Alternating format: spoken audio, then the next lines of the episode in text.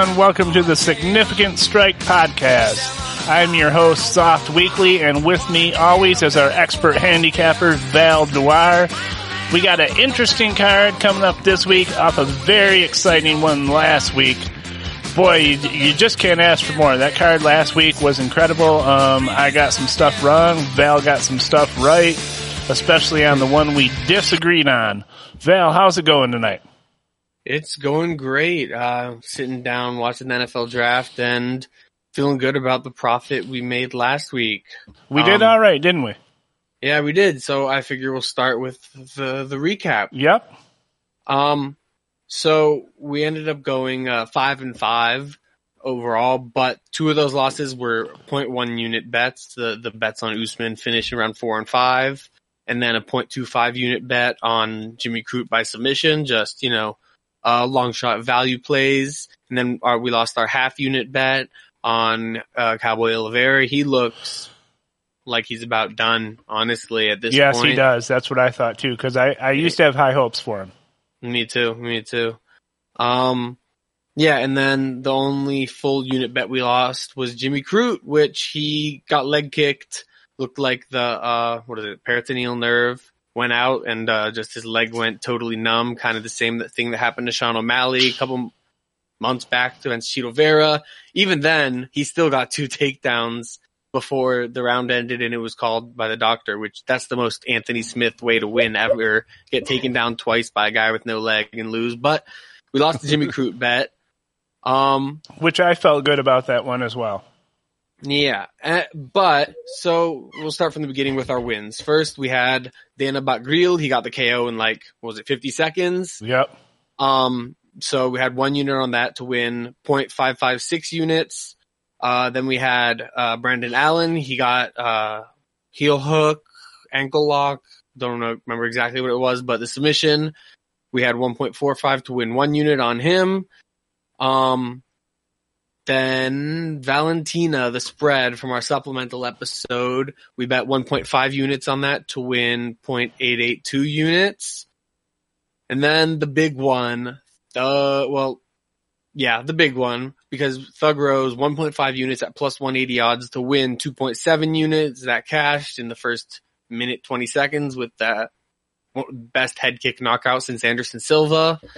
Um, and then last of all, we got the Usman minus 5.5 spread, uh, one unit to win 0.526 units. We end with a total of 3.702 units profit for UFC 261.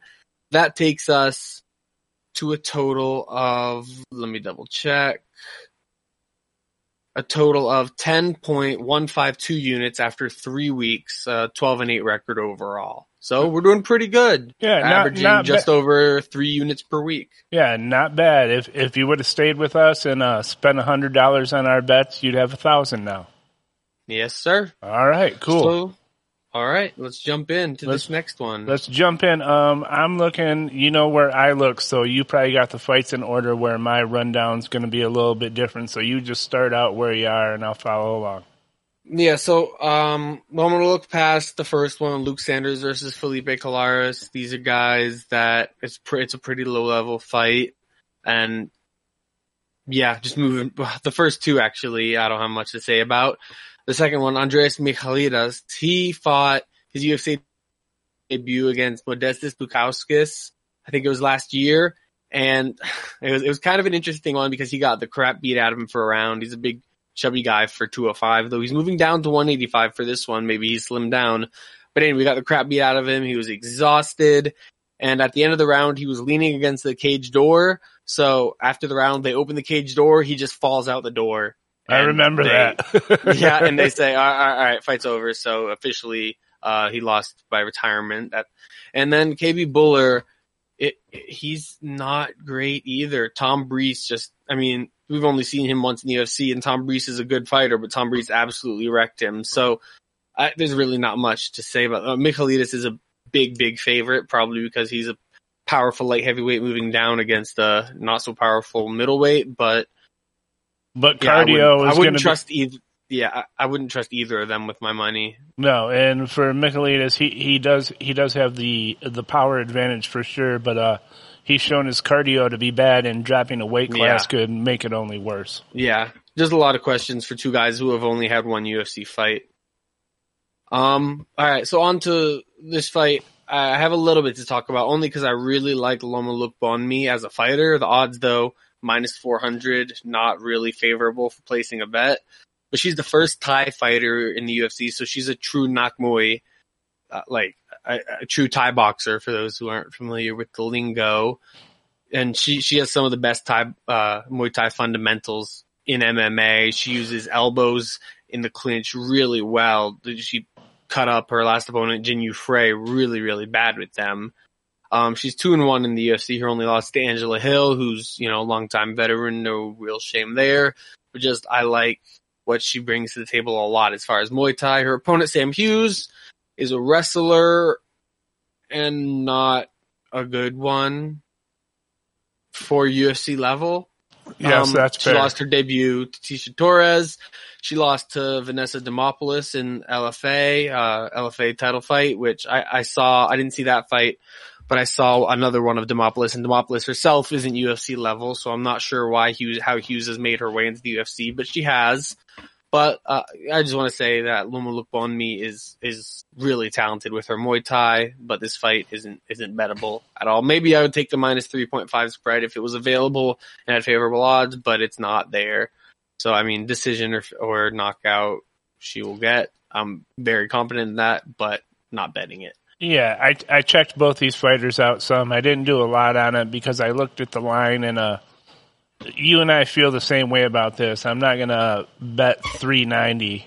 You know, I'm just not going to Yeah. bet a minus 390 because anything can happen in the UFC and that's that's too that's too much to lay down for too little return in my opinion. Yeah. So the next fight, well, the next fight actually has a connection to the fight after it. So I'm going to skip ahead to the fight after it. Gabriel Benitez versus Jonathan. Oh yeah, Pearce. I like this fight. Jonathan, it's it's an interesting one. At first, I thought there might be value on Pearce, but he didn't impress me as much as uh, uh, one of my colleagues who I talked to about about betting lines and stuff. Um, Benitez has Mowgli, as they call him, has really nice kicks, body just powerful, cracking body kicks. Um, but and Pearce, the reason I skipped ahead though is because Pearce fought Kai Kamaka, Right. who is fighting it right before him, fighting against TJ Brown, and, And that's, he beat that's a him. really he beat him very convincingly. But Pearce didn't. He Pearce got wrecked by Joe Lauzon. Joe Lauzon, an old Joe Lauzon at this point, beat him inside of two minutes in his UFC debut. He came back against Kai Kamaka, who's staring down the barrel a bit. Uh, I mean, he has one win in the UFC and then the one loss in the UFC, but I don't, I don't think he's UFC level, and neither do I think TJ Brown is UFC level, who's 0 2 in the UFC. Um, but yeah, Kakamaka just got totally flattened out by, uh, Jordan, P- Jonathan Pearce and, uh, destroyed. I mean, he pounded on him until the referee had to take uh, had to take him off and, Yeah. uh, just Pearce in general has his good takedown game. He he just showed horrible defense in the Lauzon fight, but versus Kamaka, he was moving his head and keeping his hands up. Um, though it could just be the levels in fighting, you know. But he was able to take Kamaka down with ease. He his pro- top pressure was smothering. Though all this has to be taken with a grain of salt because of the level of opponent that Kai Kamaka is. Um, We we have he- to be fair about countering level changes with So- uppercuts. Sorry to cut Yeah. you off real quick. I was just going to say we have to be fair though about he did get destroyed by Lauzon, but you're talking about you know Joe Lauzon. yeah, for sure. A legend. Yeah, for for sure. It just shows that he's. I mean, these old guys, Joe Lauzon, Jim Miller, they're of a certain level. They they and they were great, but they're of a certain level now where they serve a purpose to the UFC to fight these young guys and see what level these young guys are at. And Pearce didn't pass that test. You know, he didn't pass that test and stayed in the in the bottom part of that division. Um, but Benitez in this spot, I think he gets the win. Just he's really, really sharp, sharp with his kickboxing. He, he, I mean, he's fought tough, tough competition in in his last in two of his last three UFC fights. Sodiq Yusuff, who It's who in a great co-main event against Yeah. Arnold Allen. He got he knocked him out. He went to a decision with Omar Morales, who was an undefeated or was an undefeated prospect at the time.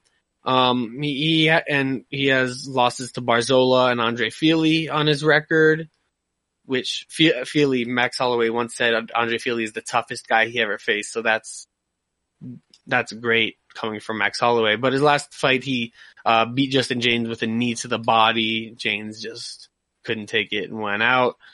Uh, I, I think these odds are about appropriate. I mean, the things that Pearce does, Pearce kind of reminds me of Austin Hubbard in that he's not great at anything, but he's decent all around. Austin Hubbard we saw two weeks ago.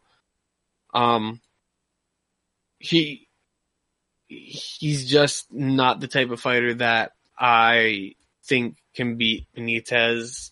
Or I think he can beat Benitez. I just don't think he will beat Benitez, if you know what I mean. Benitez is the bigger guy coming down from lightweight to 145, although he was a bit of a small lightweight.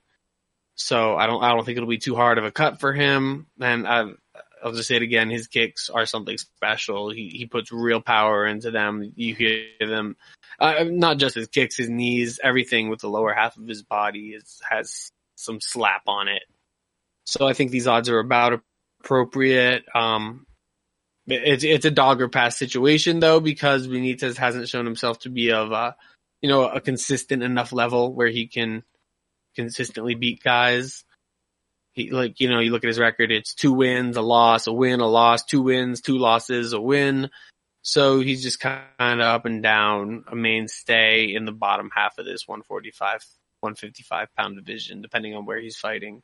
So you call this as uh, you got a feeling, but you wouldn't put money on it. Yeah, I, I mean, I lean Benitez, but he's minus two hundred. I'm not. I'm not playing that kind of juice on a Oh, guy. Oh yeah, see- I don't. I see him at Yeah. uh, I see him at five dimes for one ninety, and I would take that. But most of the other places, it's two hundred or more, and I wouldn't do it for that. Mhm. So that's a close some one. places Depend- even up to two twenty five. Yeah, he's two twenty five on Betway, and uh, he's two thirty on Bookmaker. Yeah.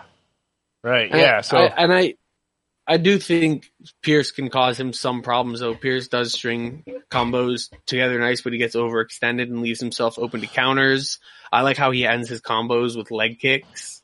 Um, it's just something more people need to do instead of just thinking hands, do hands, hands, hands, leg kick. so this is Um, and he's decent in the clinch, decent takedown game and top pressure, but nothing special. Yeah. So this isn't a disagreement. We both think he'll wins, but not our not our official uh, prognostications, but just a soft weekly smell test. I would put a unit, maybe a half unit on Benitez to win this, because I see a lot of what you do, but I understand why you don't want to make this an official pick. Yeah. So, um, moving on to Randa Markos vs- versus Luana Pinheiro. This is, I, I like Pinheiro. I watched her fights, uh, down in, was it Brave and, um, her contender series fight. She's come, she's on a, what, six straight first round finish Yep. run, which is good, but you expect that from these prospects coming out of smaller organizations. She's fighting in Brave and before that, Federicao Fight For, which is a local Brazilian promotion.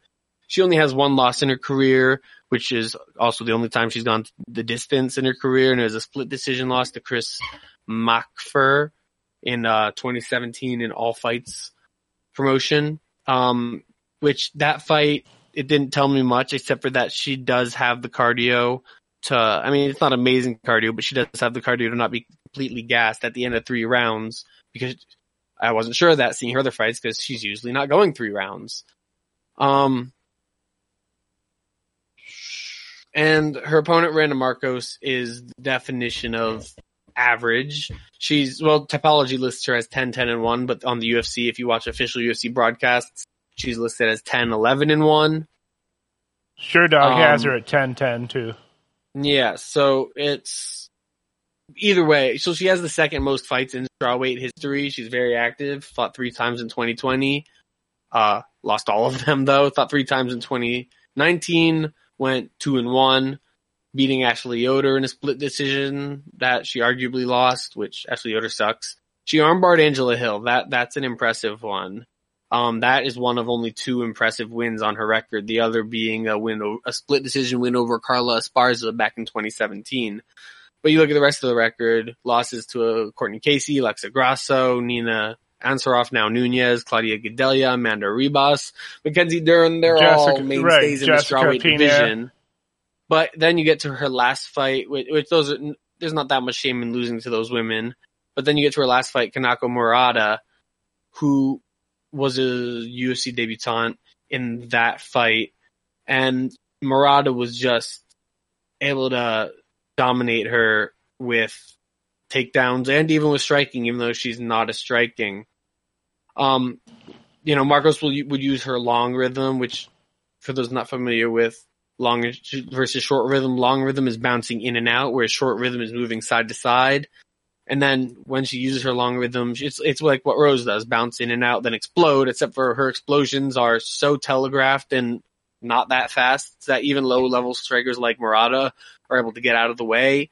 And uh, then Marco still continues coming and leaves her open for leaves her open to counter strikes with her sloppy combos. Um, she'll randomly throw spinning back fists, which I've never seen payoff for that. Um, and even against Murata, who again is not a striker, uh, or tr- not traditionally seen as a striker, she's more of a judo slash wrestler. Um, she, she couldn't effectively counter her. The one thing she does have in this fight is submissions off of her back. She has four UFC wins by, or four pro wins by armbar, uh, including the one against Angela Hill. But, but she tried one against, uh, Murata in that fight, and Murata just passed the legs easily and got into side control. And when she's taken down, as I believe uh, Pinheiro will be able to do if she wants in this fight, because Pinheiro is a black belt in judo, um, she she accepts her position. You know, you see a lot of guys like Masvidal. This he gets taken down, he's right away uh, pushing his uh, scooting his way towards the fence, shrimping or trying to posture up on a onto an elbow, uh, hip heist, or trying to get butterfly guard, hand uh, feet on hips and push off to get back up she like eventually Markos eventually will work her way back up usually, but she doesn't isn't scrambling right from the get go. She just accepts that position. She Murata was able to ground and pound her really well, as well as several of her other fighters. Um, her other opponents, that is. Um, one, so so she really has two things going for her that I see is that she trains at a TriStar, which is some you know really high level Right. coaching and she has the second most fights in UFC strawweight history after Angela Hill, like I said. Um, so she definitely has an experience. Uh, she definitely has the experience advantage over Luana Pinheiro here, but Pinheiro has nice hands. She's knocking girls down with just charging in with intensity. Uh, I, her her technique isn't at the at like a super high level, but a lot of these girls coming off the regional scene aren't. She, but she, what she does have, which a lot of these girls, these new girls coming into the UFC do have, is power and intensity. I mean, she throws with bad intentions. Like if you watch her contender series knockout, she circles her opponent for a while, and then she finds the when she sees an opening, she charges in, does shifting, uh, left hook, right hook, uh, kind of like Masvidal versus Darren Till, that knockout, and boom, the girl goes down, knocked out right away. Um, she has a powerful overhand right, which her last Brave fight, she knocked a girl out, uh, Harper. Um, like I said, I think she has a she has a judo black belt, and her well, her jujitsu belt was purple. It may be higher since then. I couldn't find what it is now, but it was purple at least two years ago. Um, she has ways to win this fight for sure. She, she's, I've seen her in bad clinch positions where the opponent is driving her into the fence and she only has overhooks and she's still able to land a, a judo throw and land up on top. She's strong for 115. Um, one question again, like I said before, is her cardio, though that three round fight in 2017, which she, admittedly she lost, but it showed that she doesn't completely gas after three rounds. Right. Um, and, and I think she can win these first two rounds against uh, what I see as an utterly mediocre fighter in Randa Markos, who has poor fight IQ. For like Randa Markos, for example, two fights ago she lost because she went intent not in yeah she went intentionally into Mackenzie Dern's full guard. That that's something you don't do. Mackenzie Dern has the best jujitsu in uh, women's MMA today, and she got armbarred right away. Um, so I, I think Pinheiro has the advantage wherever this fight goes. On the feet, she's slicker and striking. Neither of them are very strong technically. But yeah, she's slicker and stronger in striking. She's dropped girls. She has knockdowns on her record, which is something Markos does not have. Doesn't have the power to knock people down. Um, she has that judo. Uh, she's she's really good once she gets you down and gets inside control, full guard, half guard, whatever. She's really good at at passing guard and flowing with her opponent's movements. You know, if they turn to the back, you flow to the back. They try to roll out of it, you stay on on the back um, and roll with them. So I think she can get Markos. She, she she has more paths to victory than Randa Markos here. She can take her down, and I, she doesn't. She's not.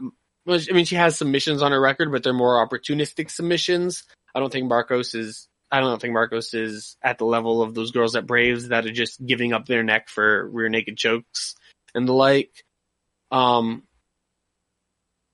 but she does show the awareness and ability to get out of arm bars when she's on top, which, like I said, is one of Markos's best weapons in this fight.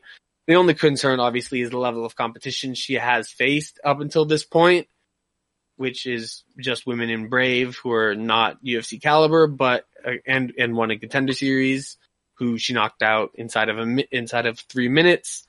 So I, I do like her here, but I'm not necessarily confident enough to put a full unit on it, but let's look at the odds. Last I looked, she was a minus 160 favorite. Um, and yeah, yeah, that's what I have right now. 160. You can still get her there at five dimes or 162 at Bet Online. You can get her um, at so 160 on Sportsbook. Yep. So yeah, so I'm going here with 0.8 units to win half the unit for Pinheiro money line against Random Marcos. This just feels like one of those matchups. You see, they know what they're doing with matchmaking. You know, this feels like a matchup where they take a prospect and they say, all right, we'll put you against the veteran who has more losses than wins. Right. Or same amount of losses as wins, depending on what you count her pro career starting at. And although, and who is a name who's been a mainstay in the division for a long time. And we'll give you this. You pass this, you're a prospect worth our time. Yeah, I, I agree. Um, I I see it very similar. I think uh, half a unit is a fair bet on this one. I wouldn't have been surprised if you went with a full unit. I just think uh, yeah. she's she's better.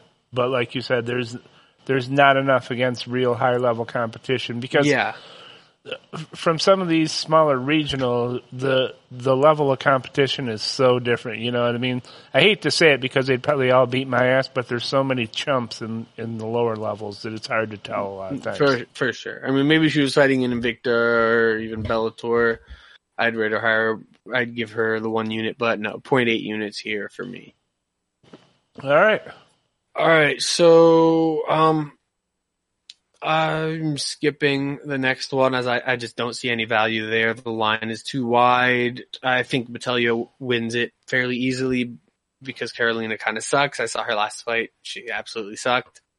But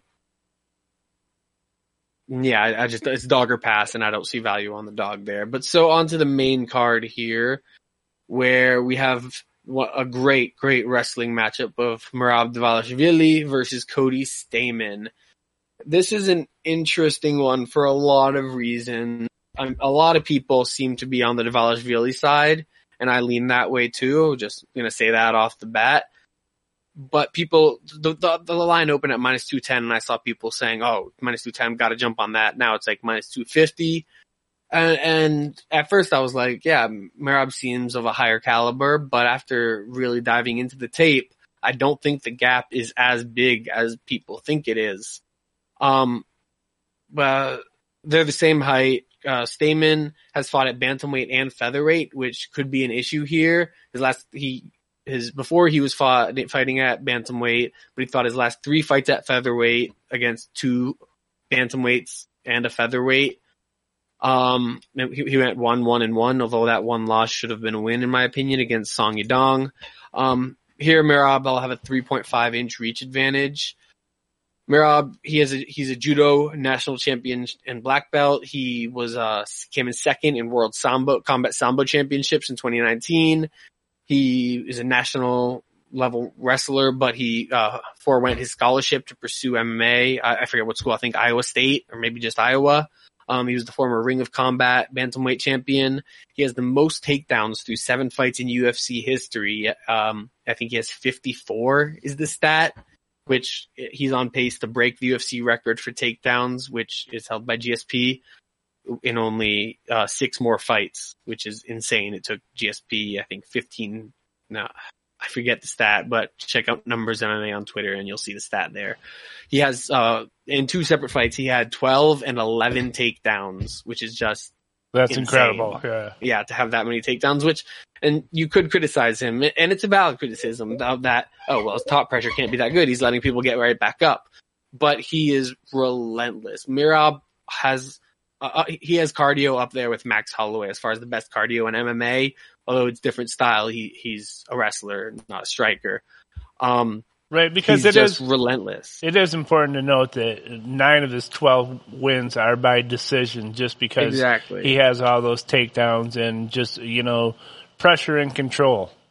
Yeah, he he's not a finisher, and and, and uh, Cody Stamann really. These guys are both decision machines. The which the goes to decision odds are like minus two eighty. So I, if you like laying juice, that that's a decent one. But um, I'm not gonna lay that. I mean, the last time Cody Mira finished someone was back in Ring of Combat. He, doesn't have a finish in the UFC. He's been finished once in the UFC. Um, but it was kind of bullshit. He was fighting Ricky Simón. He was winning. Ricky locked in a guillotine choke and time expired in the third round. And for some reason, the referee thought that Merab was out. He wasn't out. He was conscious, but the referee thought he was out and so waved the fight off with time expired, like after the bell. Um, oh, that's bad luck. so yeah, it went to the the one of those arbitration committees, and they wi- upheld the statement, even though it was obvious he had not gone out. Um, it was listed as a technical knockout, even though it was a guillotine choke. It was just one of those really weird, freaky things. But yeah, he has in the UFC. He started off with those two uh, split decision loss to Frankie Saenz, that lost to Ricky Simón, and now he's on a five fight winning streak where he's landing just takedown after takedown and against good competition. And some of them like John Dodson and Casey Kenney. He took Casey Kenney down 12 times. Brad Katona down 11 times. Brad Katona was undefeated at the time. Um, just he's, just stupid trivia. Stamann is the second guy on the card called the Spartan. We're overusing nicknames now. and Merab is the machine and it really fits just cause he's, like I said, he's relentless. He, so I'm going to talk about his striking a little here cause it's kind of, it's kind of wild man striking. He'll just go, like go forward, throwing out wild stuff. Will throw a jab and then a hook and then he'll get kind of overextended. So he'll regain his balance by throwing a spinning back fist and usually doesn't hit. He'll throw, sometimes he'll throw a right hook and then he'll swing back with the back fist as he just charges forward. So his, his, uh, his striking is definitely something that can be taken advantage of, especially against a sharper striker like Cody Stamann. But he's just so relentless with that cardio. It, for Merab, it really all comes down to cardio. His nickname is the Machine, and it's well deserved. Um, he, he and he does, it, despite throwing wild, crazy stuff that's not technical at all. He throws hard and fast. Uh, eh, like you don't want to be hit by his punches, even if they're not going to knock you out, but they won't feel good. And then when you're stunned for a second, he'll be able to clinch you up and take you down. Um, with that judo background or just straight up double leg you. Um, and yeah, judo throws, uh, single legs, double legs, everything. His takedowns are varied and, and efficient. He's good at changing angles, complete them, but his top pressure isn't the best. He stays too low on his opponents, more at their waist than, you know, up closer to the chest. to Right, pin which is how you control shoulders down. Yeah. Exactly. Um, so his opponents will often get up, but then he'll just grab right back up, right onto their hips and throw them right back down. Like, um, that Casey Kenney fight. He landed 12 out of 24 takedowns. Casey Kenney kept standing up and he just kept throwing him right back down and then doing what damage he could when he had him back down. Um, Merab in, in his uh, idle state, let's call it, he's kind of herky jerky. He he kind of bobs up and down to disguise his level changes and false entries. But when he does level change and enter, it's it's super quick. Um, and he doesn't always commit to those level changes too. If if if the if he's not going to be able to finish the takedown, he'll stop, uh, get back up, and just hit him with the right hand. You know, he he doesn't need to to complete the takedown to feel successful because he knows he'll be able to attempt another takedown down the road. Um, he he has a very solid chin. He has taken a lot of punishment coming in on those takedown attempts or in his wild man striking style.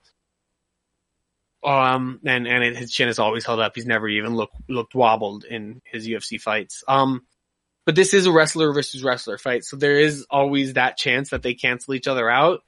I just don't think that's the case here because Merab's conditioning and volume is insane. I mean, Stamann is not in bad shape, but he's cutting from, okay, so this is at least what has been said in the past, uh, last year when he fought that he cuts from 175 pounds and when he, and when he's 175 pounds, he only has 12% body fat. So cutting from there to 135, I mean, 145, that's already a pretty decent sized cut.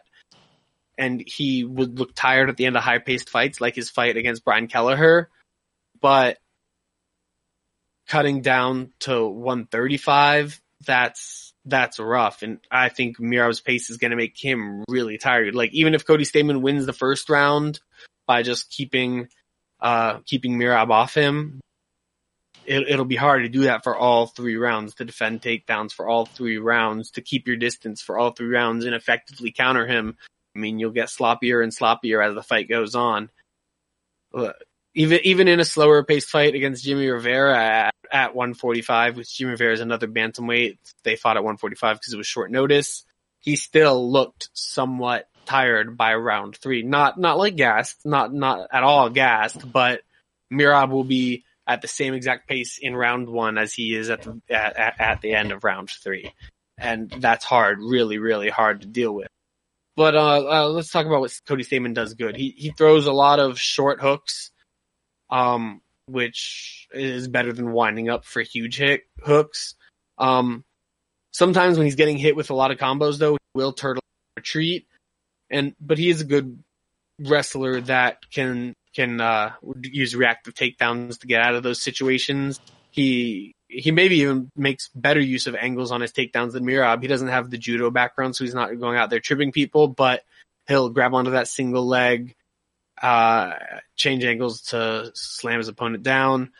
Um, he also uses long rhythm footwork and he'll bounce in and out, in and out, and then right into body or leg kicks or to feint level changes.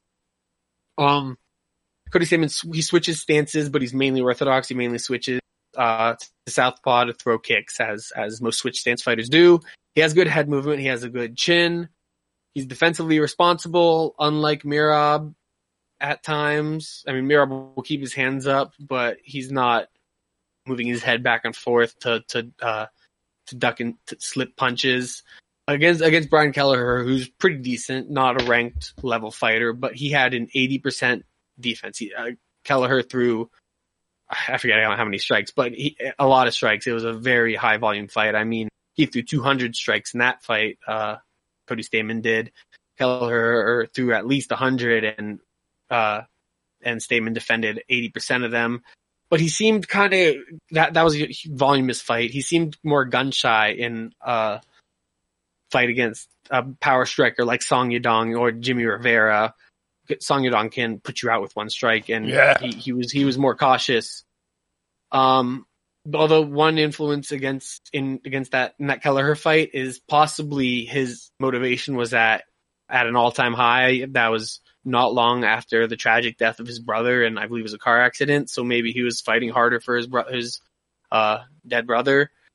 Um, who knows? But what it is is that he threw a lot more versus Kelleher and a lot less versus Yadong and Rivera. Yadong and Rivera are much better fighters than Kelleher. Um, he he can be an effective counter striker with those short hooks I mentioned earlier, and but and he could find openings against Merab when Merab use, does his what I'm going to keep calling wild man striking. But Merab, I think, will just be able to take them on the chin and keep pushing forward. And even if Stamann's able, because he's a high level wrestler too, he was a college wrestler at uh what Grand Valley State. Some yeah, I'm going to talk about that in a minute. All right, and uh, yeah, it, it, but Merab is just he he has more ways to get you to the ground, and I believe more ways to win this fight because of those more ways to get you to the ground and that cardio machine that he is. This fight, um, are you done with your notes? Yeah, All right, yeah, this For now. fight, um, Stamann, he's he's Michigan dude, so obviously I got love for him and want to support him. You know what I mean? You know how us guys are from Michigan. Yeah, he he wrestled at Grand Valley State, which is a Division two school. So it's but it's a high level Division two school. You know, for re, for the wrestling program is recognized Yeah. in Division two. He, you know, he didn't get into Michigan, which would be Michigan and Ferris and Grand Valley State are the three big wrestling schools here, and you know that's what what my background is in. And uh, Yep. so so it's a good school to go to. He didn't make it to Michigan in Division One, but going to Grand Valley State or Ferris in Division Two is actually um, better than going to like Michigan State for wrestling. You know what I mean? Michigan State, even though it's Division One, is not a the program's not as recognized. You know, you won't have the chances to win necessarily. Um, is that just your Wolverine bias coming out? no, it, it no, it's it's uh um knowing knowing the state wrestling programs. I mean, there's some stuff state does better. You know, even though I am a Wolverine fan, you know that. Yeah, But um, also, uh, Stamann is uh, training at Michigan top team now, and uh, Daron Cruickshank closed his gym, and he he is now a fighter there and a training partner partner and a part time coach, and uh, they would seem like the size to be training with each other. And who knows if he's if he's working on his strike game with Cruickshank because Cruickshank didn't have really too much ground skill, but the guy could throw leather. So I'm I'm interested to see this fight. I want to support him. I don't know if I would put money at him being this much of a dog. You know, I I might do it for love, but not necessarily for intelligence. I agree with everything you said about Merab. He's he's relentless. You know what I mean? Uh, Yeah. Stamann's going to have to do something to keep him off him, and what I think that is is I hope he's been working with Daron, who I've talked to several times. He's a great guy, and you know he's got he's got pretty good karate skills. I I felt bad when they didn't necessarily translate for him into the UFC. But I'll be interested to see uh, what Stamann's striking looks like this fight because I don't think he's been Yeah. at Michigan top team that long yet.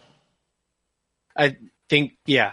I, I think definitely to keep him off him, he needs to use that jab. He, he uses a bit, but he more often uses a check hook or ju- uh, just a short hook. Um, a- a- and I think that's a useful tool for just stunning Merab a little bit, keeping him off him. But I, I think it's hard with Merab's chin and cardio. Like I, I've never seen a wrestler in the UFC with this type of cardio.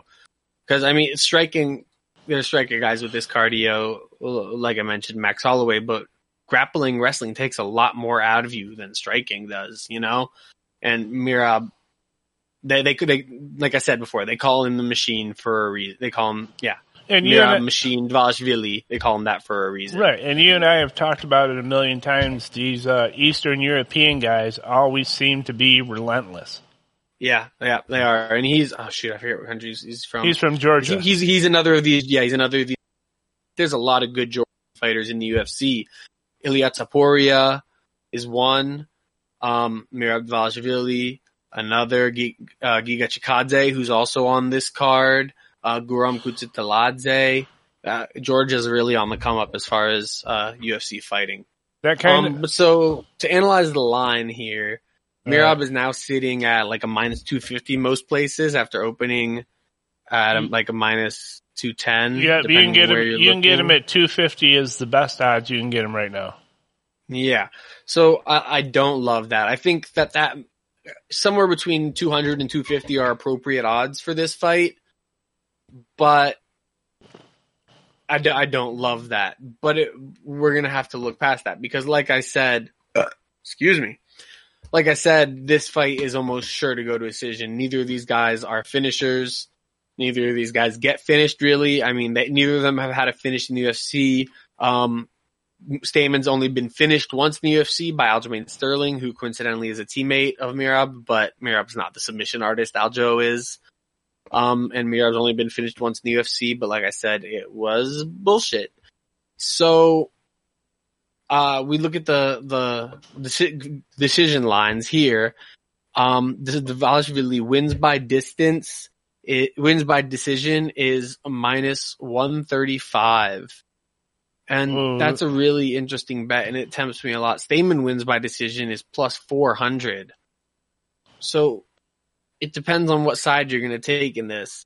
I, I, I really wanted to take the value of the or the play of Dvalishvili wins by decision, but just the value isn't there for me. Maybe if it was like a plus 100, I would have taken it, but minus money on this play, I'm personally not taking it. Though that that's my lean, I'll say for this play is Dvalishvili by decision. Though though like Stamann by decision at plus 400 has good value too. In general, just fight goes the distance at minus 300, minus 280 on Bet Online. If you don't mind the juice, that's the play. I personally am not playing it, as anything can happen in a UFC fight. I didn't This, know. this should be a fun fight. I didn't know those decision odds. I might drop a half unit on Stamann just because Michigan man. You know, like I said, and that's and that's not even an eye test or a smell test. That's just a heart bet for the Michigan guy. Totally Yeah, I'm- understandable. Yeah, I mean, and you can double your odds. It's minus 200 or plus 200 right now for Cody, but Cody by decision plus 400. So it's worth a shot if that's the way you're going. Uh, and, and like I said, I, I'm familiar with those wrestling programs. I know, I know Grand Valley State is good, and I know the team he's he's training with now. I went down to Cruickshank's gym twice when he had his own gym when he was still in the UFC and talked to him. Um, Yeah. And I think he he's exactly the type of guy that could make Stamann a much better striker. So I hope Yeah. that's what they've been working on. All right, on to the next, which is Sean Strickland versus what's his face, Jotko, uh, Krzysztof Jotko. Um, Strickland is a guy that I was like, I was really high on after his Brendan Allen knockout, and then I watched the rest of his career, and I was like, oh yeah, he's not actually that great. He's he's decent, but he's not that great. Um, and, and, Jotko is a guy that's been hovering around that top 20 for a while. I mean, he had like his last six lost to David Branch, Uriah Hall, Brad Tavares, and then beat Alen Amedovski, Mark Andre Barrialt, and Eric Anders. Anders being really the only impressive win right there. He beat Thales Leites in the past. Um, so yeah, let, let, let's dive in. Strickland is, he's moved back and forth between welterweight and middleweight for a while. He finally seems to have settled at middleweight where he's ranked now, which I think middleweight is the place for him because he can uh, add muscle to match that long frame of him, his. He, he, he he's really tall and long. He, he still has a reach advantage at middleweight, though it's not pronounced, as pronounced as it was at welterweight. He, he's great at parrying punches. Like, often punches don't get through his guard at all. He uses his jab, left hook, and straight right really, really well. I love his straight punches. His takedown defense is great. Um, he his last loss was he was finished by Zaleski dos Santo. Uh, no, no, no, sorry, Elizeu Zaleski uh, by spinning wheel kick, which those capoeira guys can just get you like that. I, he was winning the fight up until then, though it doesn't mean much when you get caught like that. Um, he is a bit flat-footed. That's just his style. He follows his opponents instead of cutting angles. Sometimes he his, leaves his chin in the air too much, um, which just probably comes with him being tall and rangy. Uh, sometimes he has a tendency to overextend when he can't hit his opponent consistently, like in the Nordine Taleb fight. Um, and that makes him vulnerable to counters, which are dangerous because, like I said, his chin is up, is up there high instead of tucked in. Um, his constant forward pressure makes low kicks affect him more as his weight is forward and he can't go back to get out of the way as easily. Um, but when he does land his straight right hands, he is is powerful. Um, he he was losing to Taleb early on, but then he landed that straight right a few times and stunned Taleb, knocked him down twice, and finished him. After that, he had to take two years off from a, a motorcycle injury, but he came back and he actually looks better. He's added a teep kick to his arsenal that he uses to attack his opponent's body consistently. Um, and he stopped constantly pressing forward. I mean, forward pressure is all well and good, but when it's not for a purpose and just to force the action, it's not great. And now he's in a position to evade strikes by sliding backwards out of range when he isn't constantly uh, pushing Yeah, forward. if you're always pressing forward, um, you also become predictable. Exactly. Um, he got a tune-up fight in Jack Marshman, but he did what he was supposed to do in that fight, even though he didn't get the finish. He, there was some fun trash talk in there. He was beat, he was beating Jack up real bad, and he was like, "Why won't you fall? Fall down, Jack. Fall down. If you don't fall, I can't get a 50k bonus. Meet me in the center, Jack. Come on." And, and it was just a fun fight. Um, I, I, I, I lean towards Strickland in this one. I'll say that right now, even before uh, getting to Jotko. Um, just I think he'll be able to keep this fight standing where he has uh, a decent advantage. And all the Yep. money is Oh. moving moving in his direction. All the money. Um, Jotko, he almost he always wins by decision. Um, he has a one inch reach advantage over Strickland, which is unusual for Strickland. Um, he, he he's a southpaw, so this will be an open stance matchup. Um, and those his kicks are open, but he throws fancy kicks more than he throws just simple body kicks. You know, like he'll try for spinning back kicks and, and the like. Um, he tries to uh, counter opponents when they come rushing in towards him, but he doesn't seem to like fully commit on his to his punches. You know, he'll kind of pull back instead of following through. Um, I, I've noticed he's controllable in the clinch, but that's not really a part of Strickland's game. He'll establish that long rhythm, bouncing in and out, and then throw a lead, le- lead leg high front kick, which is interesting if it lands, but I, I haven't really seen it land definitely much and haven't seen it do any damage when it has landed. I, I would, ju- would just like to see him throw that rear high roundhouse more, uh, to the body and to the head. Um, his cardio is meh, it, it- partially due to that long rhythm that we see in fighters like Rose who, you know, slow down in the later rounds, but Jotko's is worse than that. Um, he has, he, he tries for takedowns, but they're below average, you know, for, for a UFC wrestler. I feel like he, he'll often get reversed, like he'll, he'll try and for a takedown, the guy will just push him over and end up on top. When he is on top, he's not that great. Got reversed by Amedovski in, uh, their fight uh, which is three fights ago for him. Even though he controlled him most of the fight, Amedovski's not of a level that should be fighting anyone near the top 20 in the UFC. Um, and in general, just he doesn't throw enough volume. Even though I, I like some of his uh, punches, not as much of a fan of his kicks. He doesn't have enough volume to win decisions consistently for a guy who always wins by decision. So I think Strickland wins this one, but the line is again too wide for me to place a bet similar to last time. I mean, I think it's about appropriate. Strickland minus, well, I have 235 written down here. What is it actually now? Yeah, now it's no more like minus 250. Oh It- yeah, I'm seeing I'm seeing depending where you look, 270, 275. Yeah, so it, it becomes a dog or pass situation when the odds get up there, and I don't like Jotko to fight for my money. I, I don't think he's gonna go out there and do what he needs to do to really put on a show to beat a ranked guy in Strickland. This is a rough card. There's It a lot is, of them where these- there's a lot of them where we can lean or you know Yeah. give the smell test on, but I don't want to tell people to bet their money. Yep. But so here we get to some good ones. Uh, Ion Cutelaba is Yeah, this is a good know, he's lightning in a bottle. He's exciting. He goes out there and does what the UFC wants out of their fighters, which is to get finishes and spectacular finishes, especially. So just real quick, looking at his UFC career, his first fight in the UFC, he fought Misha Cirkunov, which is, that's unfortunate for your first fight in the UFC. Misha Cirkunov submitted him in round three. Then he had the first decision of his career against Jonathan Wilson, which he won. Second decision of his career against Jared Cannonier, which he lost, but he was competitive in. If if he had better cardio, he, he could have won that. And that was Cannonier's first fight at light heavyweight. And now we know Cannonier is a top contender down at middleweight. It's impressive that he's able to stand and trade with Cannonier. And, and he even ended up on top of Cannonier at times because he does have that sambo and judo, uh, background. I see a black belt. Um, I don't in my notes. Um, Let me see. I'll wait. find out.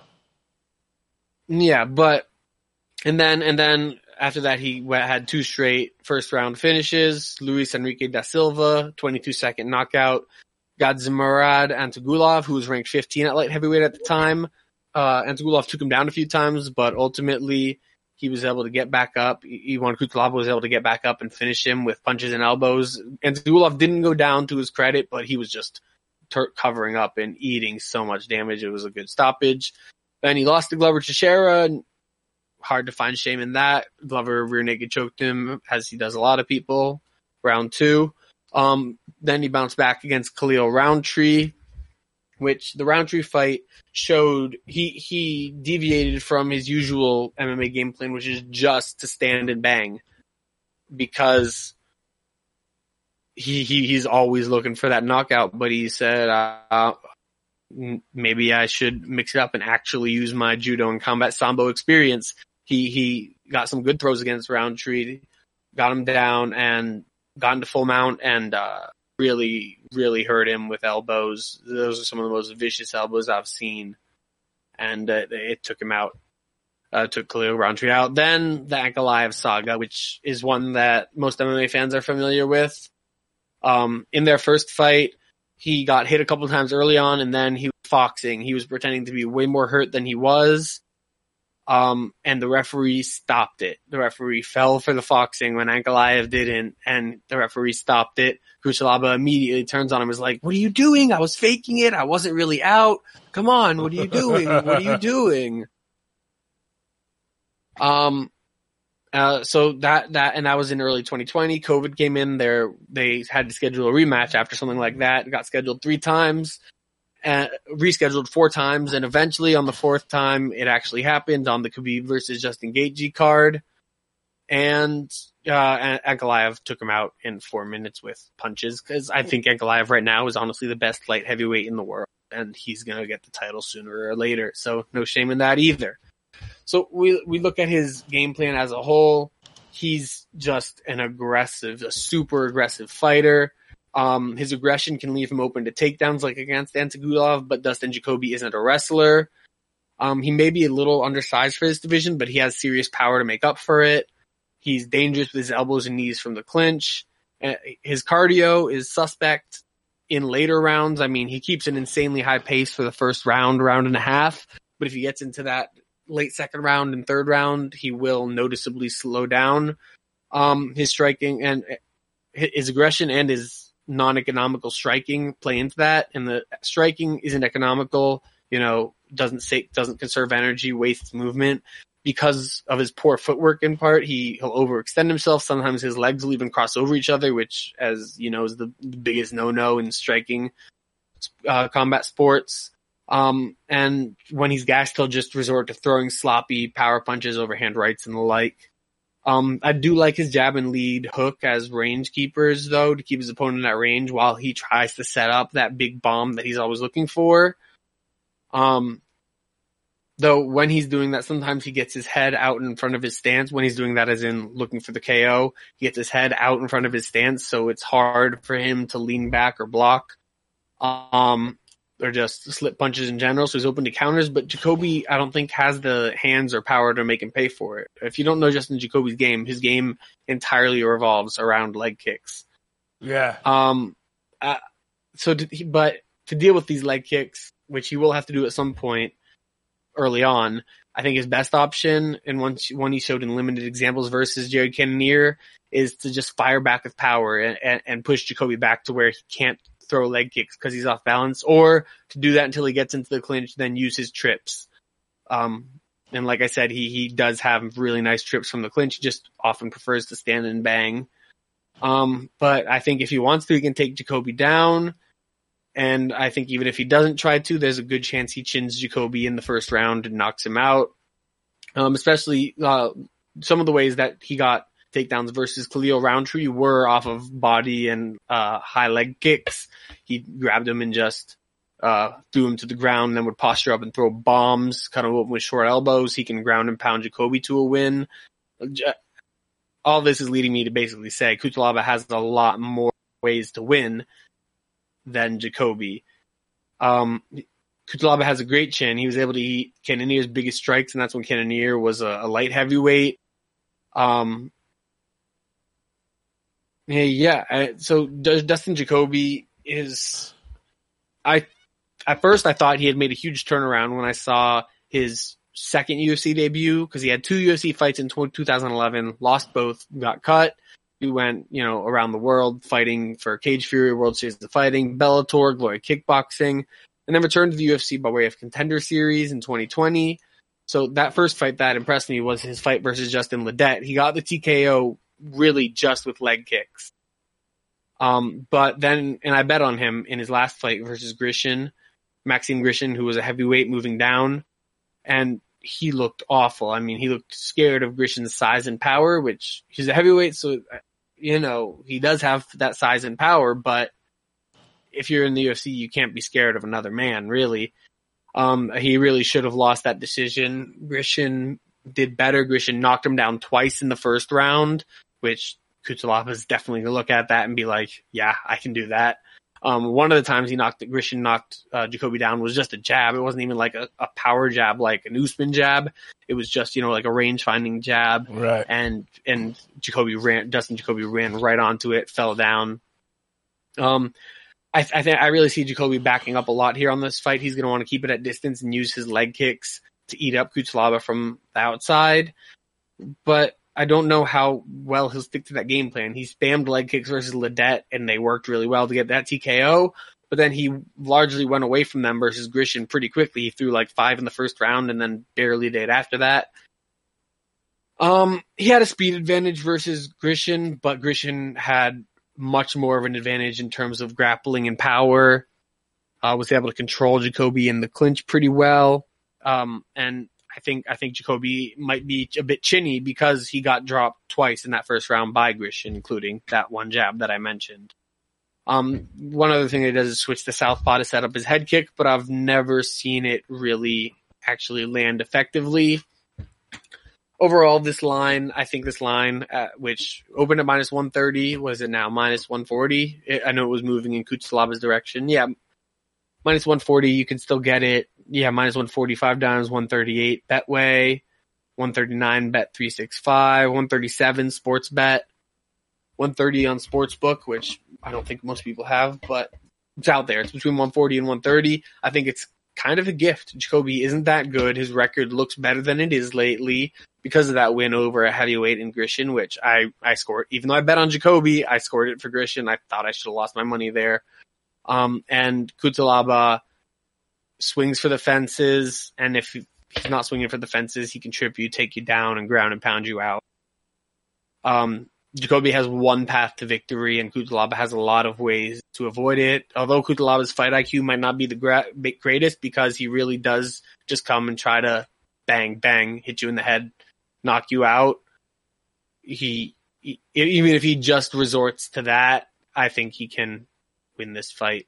Uh, probably in the first round. I'm, I'm calling a first round TKO for Ion Cutelaba. So for the bet, I'm going Ion Cutelaba for one unit at minus 137. That's the best odds I'm getting right now on a book that I have, sports bet. Yeah, I see 138, 140, 139, 138, yeah, 137. Yeah. They're all right around I, there. Yeah. Um, and I'd take this up to minus 150, maybe even more. Interesting color on that because you were talking about Jacoby's leg kicks. Uh, Cutelaba is now training at Tiger Muay Thai in Thailand. So he might be, uh, you know, he might be a little more well prepared for leg kicks and that style of fighting I'm hoping. Um, yeah, little piece. I I wasn't aware of that because I, I see. I thought he was still training with his same team in Moldova. No, he's from. at Tiger Muay Thai. You know who? Uh, You know who else uh, fought out of that camp? One of my favorites. I mean, a lot of people who, No, who Brian of? Ebersole, baby. Oh, yeah. I yeah, love no, that I mean, guy. right now, Petr Yan, Alex Volkanovski, a lot of got great, great Muay yeah, Thai he, he practitioners. out right. He he's Thai. over there now, so I'm thinking maybe that will help him on that kind of stuff. Yeah, definitely should. I mean, we know about Muay Thai guys and leg kicks. So yeah, that's my bet, Cutelaba for one unit. I would agree. I would put money on that as well. Now on to what has real, real, like if you could bet on fight of the nights or performance of the night bonuses, I would bet that Cub Swanson versus Giga Chikadze is, is going to be a fight of the night. Oh, I th- I think so too. Before you get Um, into it, um, yeah. Cub Swanson is who uh, Cody Garbrandt always wanted to be. Cub Swanson's the original Yes. "fuck you, motherfucker." You know what I He, mean? he is. And I'll always love Cub. I mean, he always came to bang. He has, uh, what is it, six fight of the nights in his career. He, my favorite fight in UFC history is Cub Swanson versus Dooho Choi. Uh, that was the, just an absolute war. Um, but he, he's kind, I mean, he, he came into, he's coming into this fight on a two fight win streak. Well, so he, he won with, uh, a knockout in his last fight. Before that, in Quintet Ultra, a, a, a BJJ competition, he tore his ACL, so he was out for a year. Right. That's the, really rough on him. that's the the little bit of knock before you get into your analysis is he's getting old and he's got like uh, forty pro fights on his career. You know what I mean? Yeah. Or thirty eight, I think 37. it is. Yeah. Well, he's, He's 27, 37 he's, 27 he's 37 now with 38 fights. Yep. Yep. Um, and before that Pineda fight, he beat Kron Gracie, who, I mean, Gracie tells you all you need to know. He's a grappler. He was just trying to get close to Cub and take him down the whole fight. Cub just beat the crap out of him. Um, before that though, he had a really rough run. Uh, lost to Shane Burgos, which is a split decision. Credit to him. Burgos is a tough motherfucker. Uh, Renato Moicano choked him out in round one. Frankie Edgar beat him and Ortega, uh, famously guillotined him on Ortega's way to winning, to challenging Max Holloway for the title. Before that, Artem Lobov win, Dooho Choi, absolute war and a win. And, uh, before that, I'm not going to keep going back that far. We're down to 2016. Anyway, so he's kind of making a resurgence, but against lower level competition. You know, he's not fighting ranked guys like Moicano, Edgar, Ortega, Burgos anymore. Pineda was somewhat of a prospect, although, I mean, Pineda's a vet. He wasn't a, he's not a UFC vet. Um, he, he had a UFC stint back in the day, got cut, 2014, came back, um, beat Herbert Burns, Gilbert Burns' brother, and then lost to Cub Swanson. So that, that's just a lower level of competition than someone like Shane Burgos, as is Kron Gracie, lower level. So, but then this is kind of a step back up for Cub into the higher level of competition. Giga's now after Zabit Magomedsharipov got removed from the rankings, Giga's in there at number 14. Um, and it's very much justified uh, at featherweight. Giga has really, really clean kickboxing. He'll have a four inch reach advantage in this fight. I, he, I mean, he came over from Glory where he had a 36, 38 and 6 record with 22 knockouts. Um, he has a really high level striking IQ. He knows how to set traps and manipulate opponents' movement and defense. Like, I saw a video of him explaining his quote unquote Giga kick, which is a kick specifically, uh, a left open stance kick to the liver of your opponent, which he sets up by, which usually you set up kick to the body, opponent's hands drop, kick to the head. He does the reverse. He'll kick to the head, then he'll move outside to gain the outside foot position on his opponent, use an uppercut, which draws his opponent's head down, hands up, and then bam, kick to the liver. And that finished a lot of opponents in, in glory. He hasn't finished someone with it in UFC, though he has one head kick knockout in UFC, though it was kind of against the can. Um, and was it Jamey Simmons? Something, something Simmons. yeah, Jamey Simmons in his last fight. Um, but his other fights were against decent competition. Brandon Davis, Jamal Emmers, Erwin Rivera, Omar Morales, who Morales was, um, an undefeated prospect at the time. Emmers has crazy reach, although he just, he doesn't use it to his, to its fullest capabilities necessarily. It's still a good win. Um, so th- this this is a test for this is a real test for Giga. I mean, I don't want to say Cub's a, a gatekeeper because he still has some excitement left, a lot of excitement left in him. You know, he can still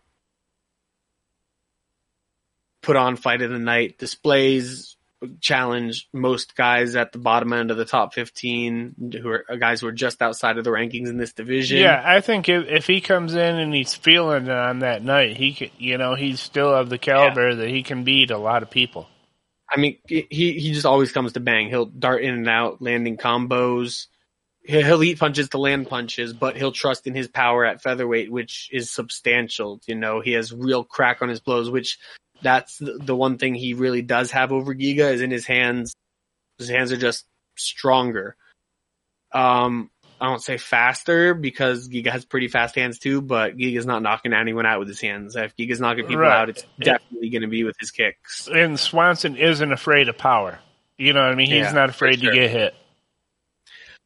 Um, Giga uses a, a long rhythm and will use that to establish hip feints and false entries to get his opponents off uh, uh, unsure of when he's actually going to throw leg kicks or enter to strike with them. Um, his early in his UFC career, you could see he was getting take, taken down a lot because he he was coming over from Glory kickboxing. He didn't exactly know what he's doing, but he's been training at what is it, Dar- Dariush's camp, King's MMA. Yeah, he's been training under Beneil Dariush for a while now, and his uh his takedown defense is vastly improved by uh, as I saw in his last two fights.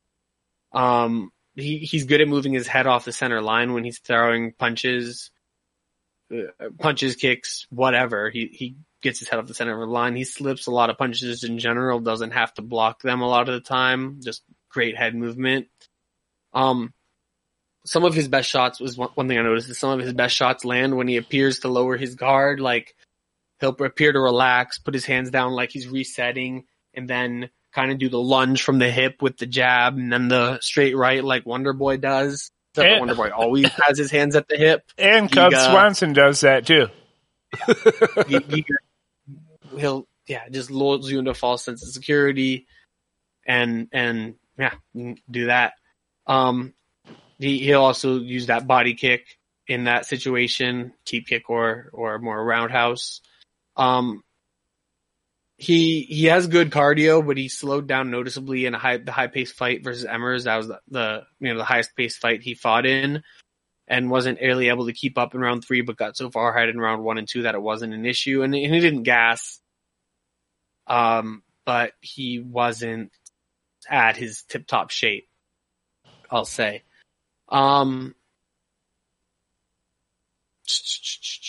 he, he, uses leg kicks and calf kicks really well, which could be a problem for Cub. Um, uh, he's shown weakness to leg kicks in the past. I mean, his opponent last time, Pineda, really made sure to kick that leg with Cub coming off the ACL injury and it slowed him down a yeah. lot before, and Cub lost that first round before he was able to get the knockout in the second round.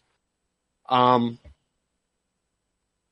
uh, but, but yeah, he doesn't have power in his hands like Cub his knees and kicks can put you down and out. But when he's uh, knocked people people down, uh, like Morales in their fight, it was accumulation of damage than just one punch landing or that, like I mentioned before, that Simmons head kick. He's just overall to some of Giga Chikadze, he's a really, really sharp kickboxer. His combos are fluid. He knows what he's doing. He mixes it up. He's never predictable. He pumps out his jab well, uses leg kicks well sets up his body kicks and head kicks well. Everything in the striking realms he does well. He has really high striking IQ. Um, on the other side, we have Cub Swanson, who's much older. And this, how old is Giga? Giga's 37. 30, uh, Cub's 37. Giga's 32. Um, and like I said, Giga will have a, a, four inch reach advantage as well as a four inch height advantage. So and, and Cubs, Cub, Cubs got a, distance. Cubs got a lot more fight. mileage on him too. That makes a difference for sure. I mean, he, he's he's been in there with some of the best brawlers, like War with Ho Choi, Max Holloway, twice with Frankie Edgar, uh, Shane Burgos, Jeremy Stephens. Yeah, Ricardo Lamas, Chad Mendes. Yeah, let's fight. Let's face it. This will be his 39th fight, and uh, most UFC guys never get close to that. No, not at all. But he's he's still coming to bang. I mean, he'll come darts in and out a lot. You know, he'll stay at range, then come in, really just explode. He's he's such an explosive guy. Come in, land combos, um, and then duck out the back door. Um, sometimes he fights behind his jab, but not always. I wish he would do more honestly, because sometimes he'll start his combos with power punchers, punches, which it'll catch opponents by surprise. But I feel like he could be more effective if he set those punches up. But he's good at mixing up his targets, if not uh, his punches necessarily. He goes body, head, just everywhere, all over the place with his targets. Um, he loves, loves, loves that counter lead hook, uh, left or right, depending on what stance he's in, because he switches Yeah. stances. Um, and, and that's something that i- if it wasn't, if it was an opponent who was more aggressive than Giga would be really important. Giga is patient and wants to fight this fight to be at a slower pace, not a super slow pace, but he wants it to be at his pace and he'll use his reach to enforce yeah, that pace. I, I agree with you on that. I think Cubs' uh, way to win is pressure. He's got to stay Yeah, inside the kicks and keep pushing the pace. One other way that Cub could win is with takedowns. I mean, Cub isn't Cub is a mixed martial artist, but he's not known for his takedowns. He's known for his wars, but he, he can mix in takedowns. Yeah, he's not afraid to go in. But um, Giga, I mean, Giga has the natural physicality to avoid takedowns, and I've seen a lot of improvement in his takedown defense under Neil Dariush, like I mentioned before. So I don't think Cub will be able to get him down, and it'll be hard to set up a good takedown attempt getting inside that range of Giga. Um, Cub obviously has a tremendous chin, so I don't think Giga's gonna be knocking him out even if he lands one of his patented No. head kicks. Um, uh, he, I already mentioned before how he's shown leg kicks coming off of that ACL and meniscus tear a year ago.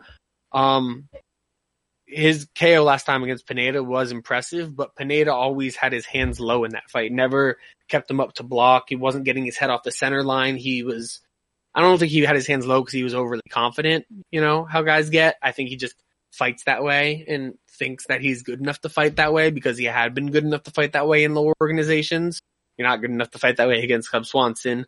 Um, and, and yeah, he got dropped three times and finished in that fight, but Giga is defensively responsible. He'll always keep his hands up and, and use head movement. You know, he does it all as far as defense. Um, Cub, one thing Cub does that I don't like necessarily is he will, he has great head movement. Cub is some of the best Oh, head movement yeah. in the game, but he, he I relies was on it. I was going to mention that. Yeah, he relies on it too much at times. I, I, I mean, I wished he would block as a first choice and then move your head to get out of the way as, as, as almost a backup plan. I mean, you can use both in tandem, but he Cubs almost never blocking punches. He's always trying to dodge them. yeah. Even So in the yeah, like- even in the later rounds, he doesn't slow down. His head is always moving. Yeah. So I feel like this is really Giga's fight to lose as far as from a striking standpoint. If Cub can take him down or chin him, it would be impressive and it would be his path to victory. I just don't think he's able to do it. I think Giga at this age is more athletic, um, faster, uh, sharper striker. Uh, they're on a similar level as far as fight IQ, although Cub more so with his hands, Giga more so with his kicks. Um, yeah, that, Oh. and th- those calf kicks, like I mentioned from Giga, are gonna be hard and really gonna eat up Cub's leg. So now let's move over, look at the odds. They opened this, so this, the odd movement has been really, really interesting on this one. They opened at, mi- it opened at minus 200. I was like, dang, I can't bet Giga at this. Cub might even be the value play, even though I think Giga's is gonna win.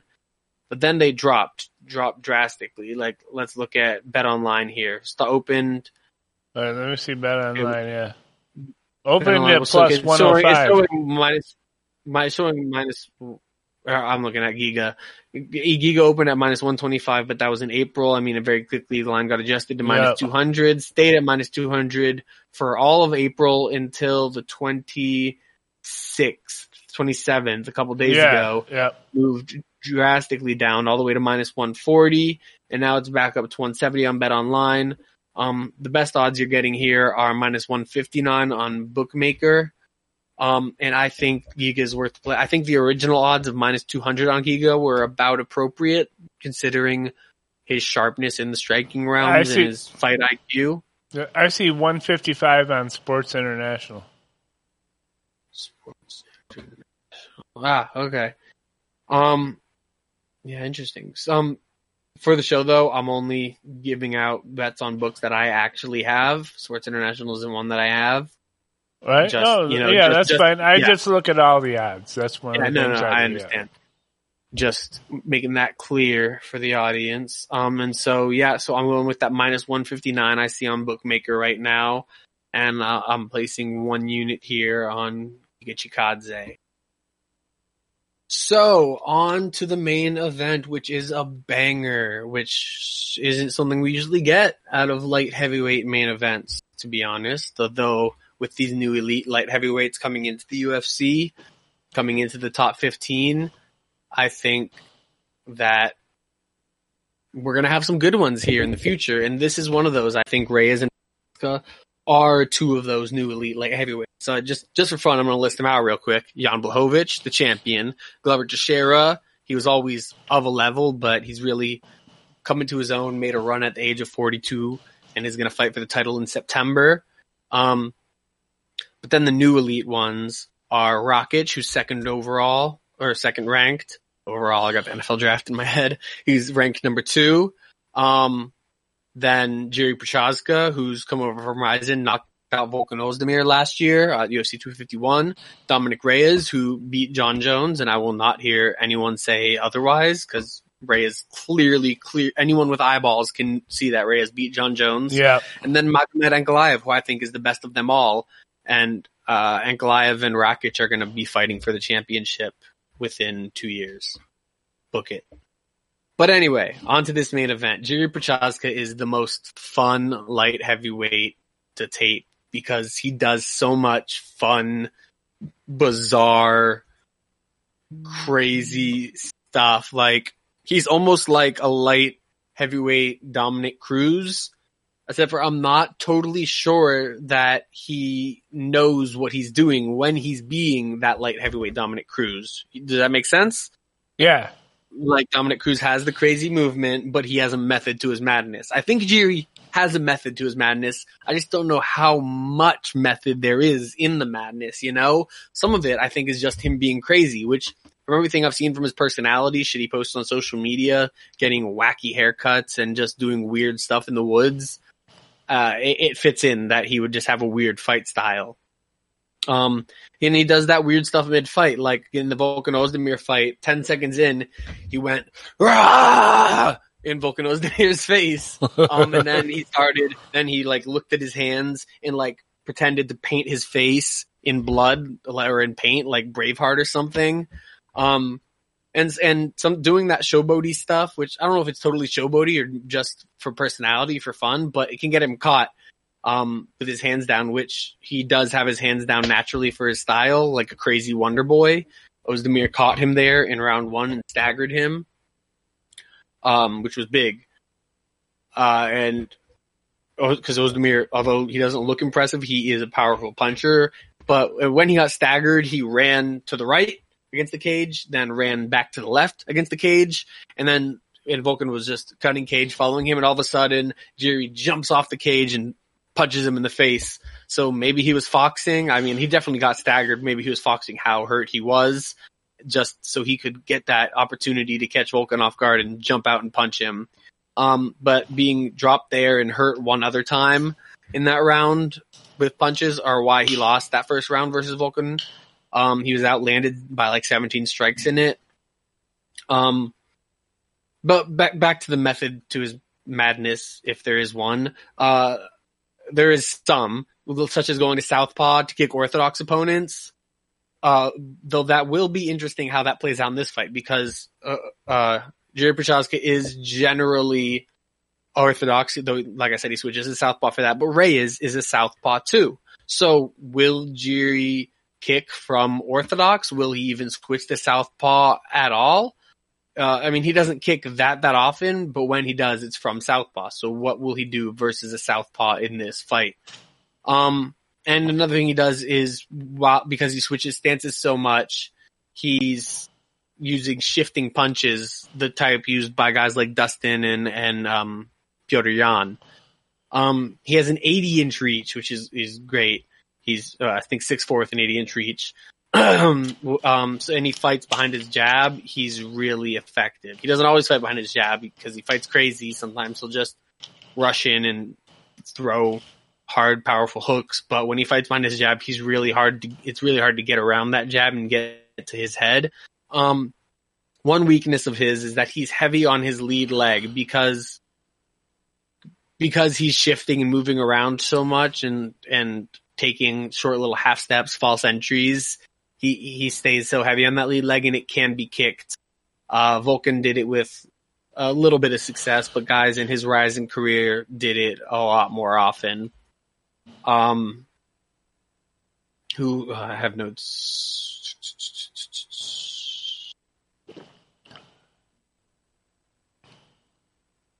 Yeah, uh, Viktor Nemkov in uh, so he he was the first person to beat Victor Nemkov, who's, as we know, is currently the Bellator champion, who we had an unofficial bet on a couple weeks ago.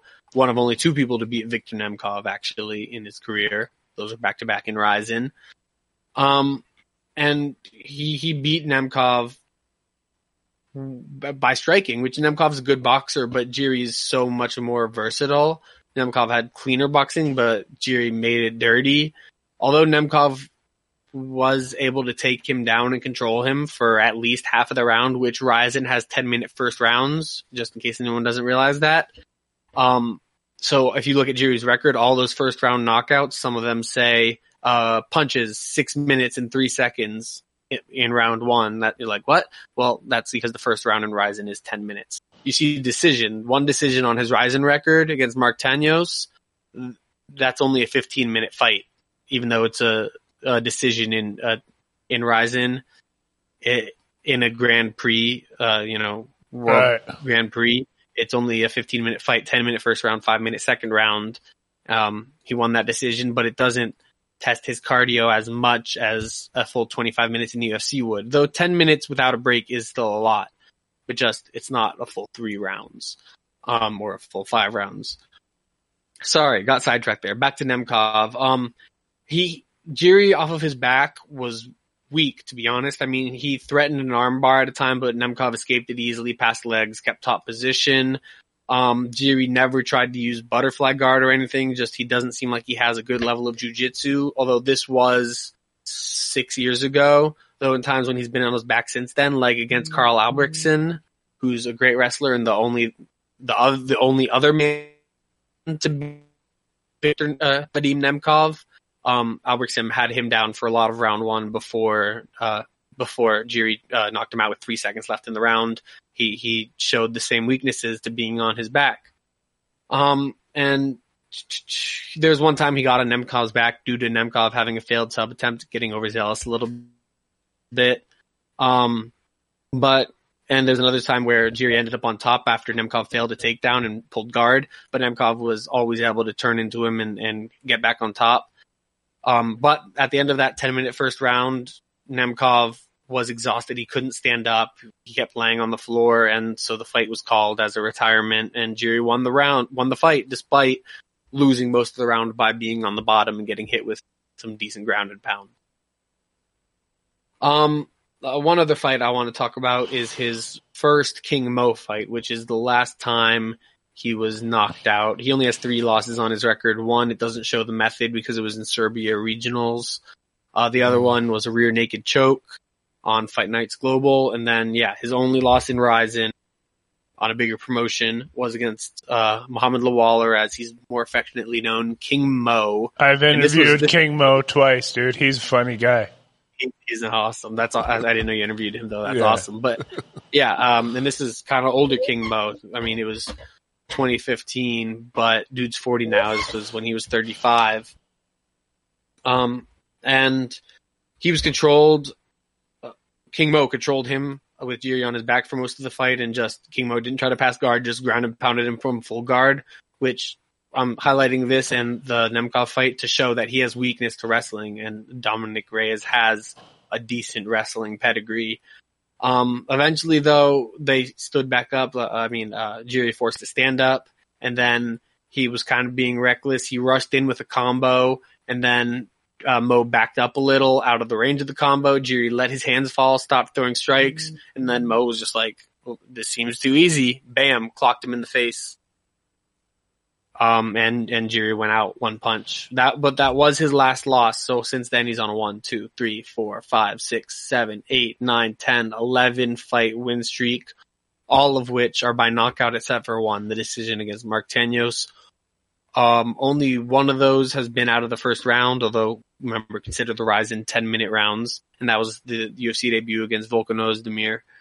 Um, I mean, if you look at his whole Rizin and UFC career, He's only been past six minutes in a fight four times against Nemkov, got to the end of the first round against Albrektsson, almost got to the end of the first round against Tanyos, went to decision against Brandon Halsey. He won at 603 with a knockout and then, uh, well, three times. Sorry. Or, sorry, four times. Yeah. Cause the, uh, then Ozdemir, he almost got to six minutes, got knocked out at four, at 49 seconds of round two. Um, a lot of these knockouts are one minute. 155 against CB Dollaway, UFC veteran. 109 against Fabio Maldonado, UFC veteran. He avenged his loss against King Mo, three minutes and two seconds. Um, uh, in 2019. And you on his list, it's just first round knockout after first round knockout. I think he has 23 first yeah. round oh. stoppages in all out of 27 wins. That King Mo redemption was, was in the third round though, three minutes into the third oh, round. Oops, I missed that. So yeah, that's another one. But in general, he rarely gets out of the first round. So, and although his cardio looked decent in that one fight where he did go the distance against Mark Tanyos, wasn't like great and he hasn't gone 25 minutes with Jon Jones like Dominick Reyes had. Um, right.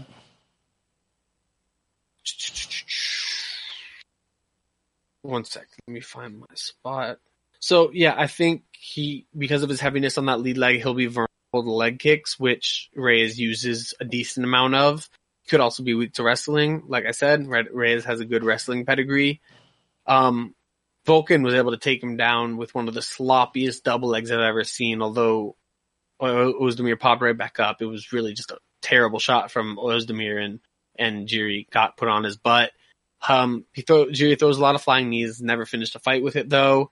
Moves in crazy patterns like we've talked about, but that helps to accentuate his already high level head movement, which uses head movement more than blocking to avoid being hit but he's overconfident in it. I think. I think like like against King Mo, he got chinned really badly because he was just overconfident that he could dodge punches.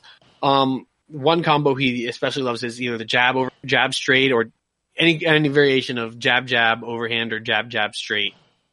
Um, he loves to use that jab to set up big big power punches. Um, though he has been I, have noticed that he head hunts a lot. That he, there's a lot he could do if he used body work against his opponents.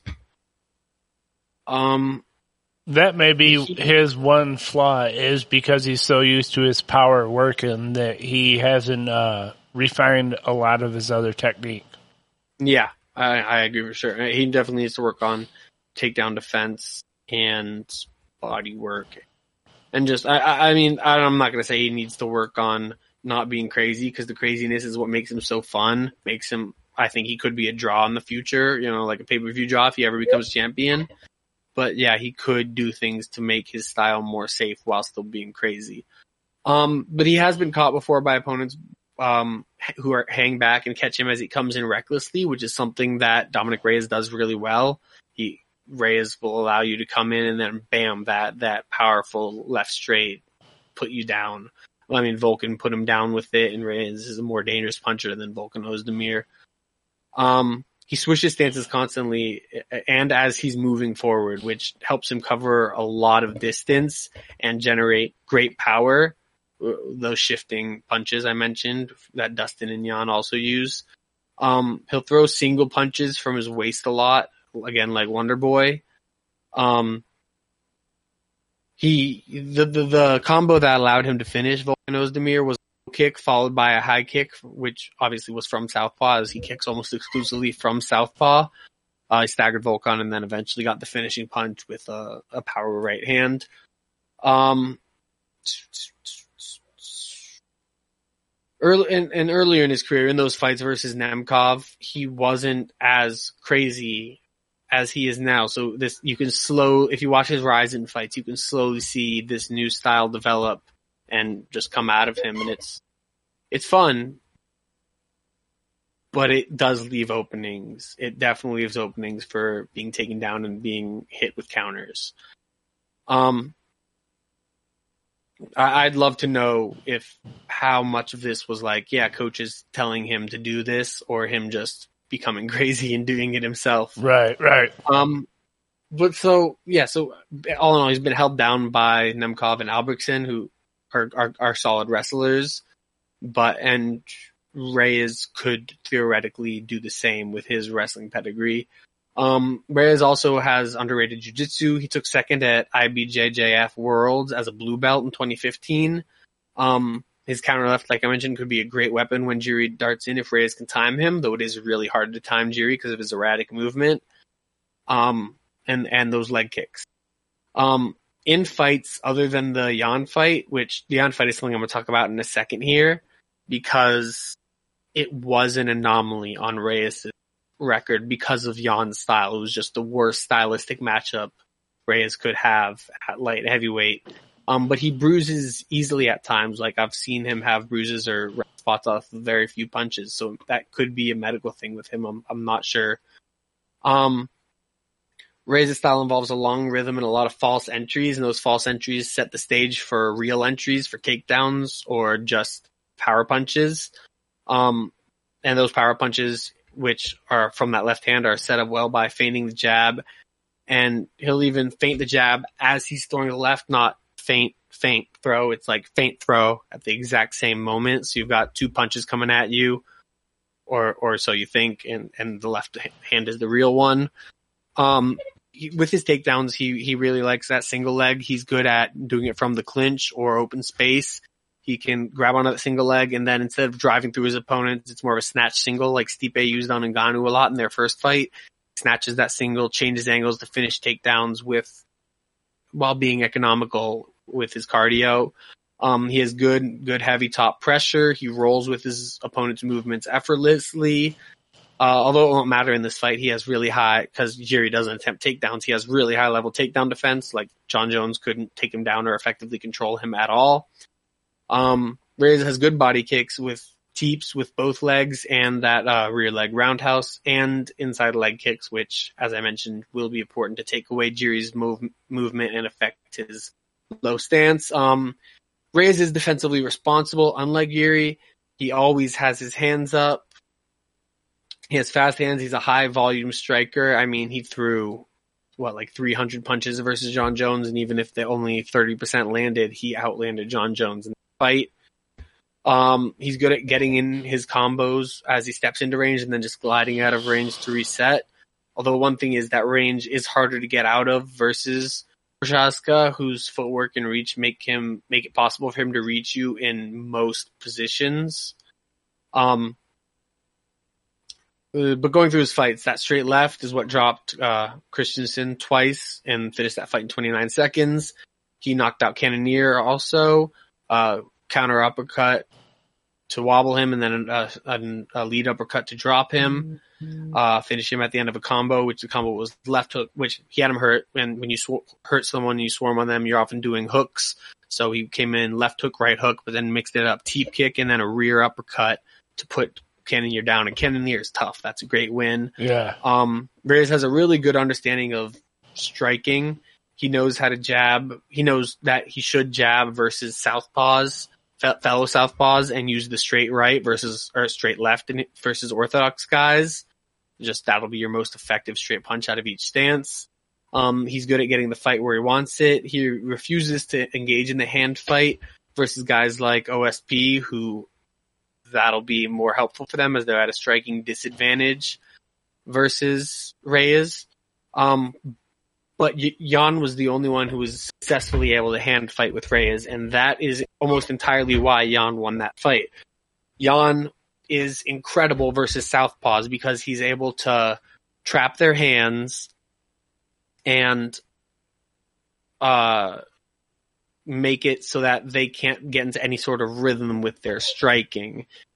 Um, and then Jan will, like to, to, to strike, they'll have to use really big movements to free their hand and throw hard from that. Whereas while Jan is using, he, Jan has such an awkward style, he uses big movements anyways. So when he's trapping their hands and forcing them to throw big strikes to get at it at him instead of smaller strikes like jabs, because the jabs will be just trapped in the hand fight uh, it makes guys like Reyes unable to effectively strike with him. And then you can see Reyes in that fight thinking about what he has to do and not being able to do it before Jan downloads the data and finishes him. Um, but that's Yuri has, I've never seen Yuri use the hand fight in any of his fights.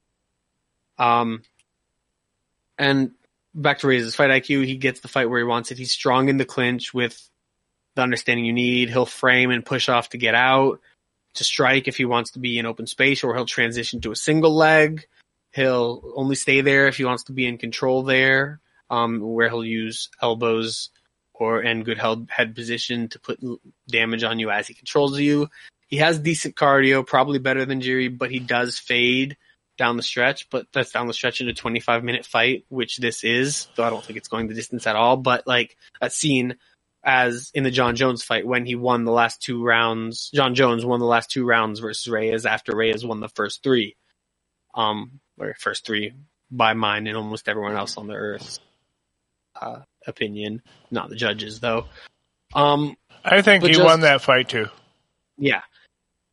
You look at the stats, you look, everything points to him winning that fight, but anyways, I just think Jiri is a really interesting striker. He's really fun, not proven. He his best wins other than Ozdemir are older UFC guys and a young, young, young Vadim Nemkov, like six years ago before he's at his prime. He was, what Vadim was like 23 back then, but beating Dollaway, Maldonado, King Mo at age King Mo at age 38. He lost to King Mo and King Mo was 35 those aren't wins that inspire a lot of confidence on their own. I mean, you look at the skills they do, but I think they're on a similar level of striking as a whole. But if you look at the ways Reyes and Jiri can win this fight, Reyes has more of them. He'll be defensively responsible and able to defend himself while he tries to time Yuri.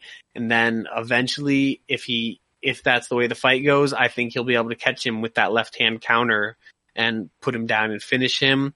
The other option, of course, is to wrestle as Reyes is, desperate for a win after two count, uh, title fight losses. I mean, technically losses.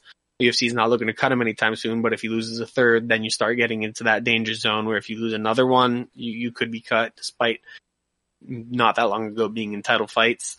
So I think he could use his uh, high level fight IQ to say, yeah, I'm just going to take this to the ground. I'm going to get him in the clinch, which this is back to the small cage, which favors Dominic Reyes because he may want to wrestle and it, and it hurts Yuri because he will have less room to use his crazy footwork and maneuver around and all that jazz.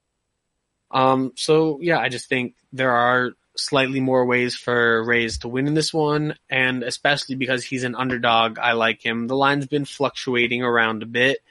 Opened plus 110, went down closer to evens. Now it's back up. We're getting it at uh, I see one bookmaker. I see 110. Uh, 113 is the best I see. Yes. So yeah, 113 is what I got it on on Sportsbet.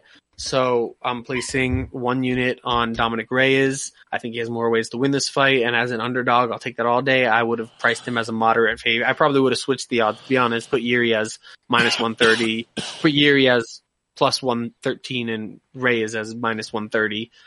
So yeah, I think there's an edge there. I think Reyes has ways to win. And yeah, one unit. Okay, um, I disagree with you on this one, but um, your your line is uh, what we do on this show. I'm just color and offering a different opinion.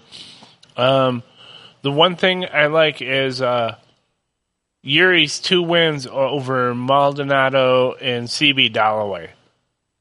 Those guys are both very good with their hands, and he KO'd both of them in the first round. You know what I mean? His style, like you Yeah. said, his you know he's he's a huge uh, Dominick Cruz the way he moves.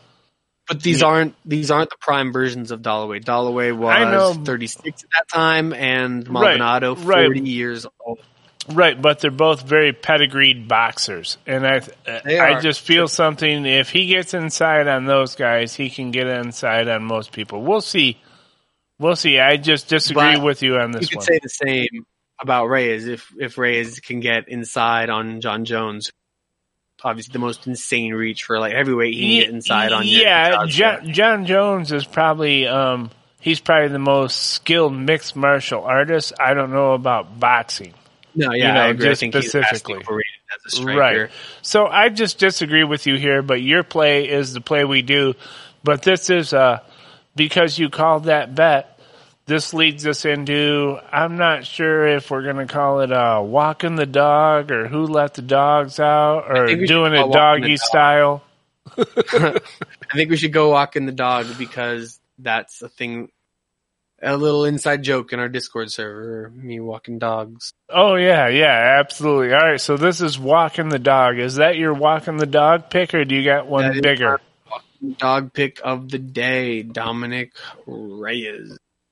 Right. Um, one other thing I want to point out that I forgot to mention at the time, Ion Cutelaba by KO in round one is plus 350. I'm not putting anything official on that.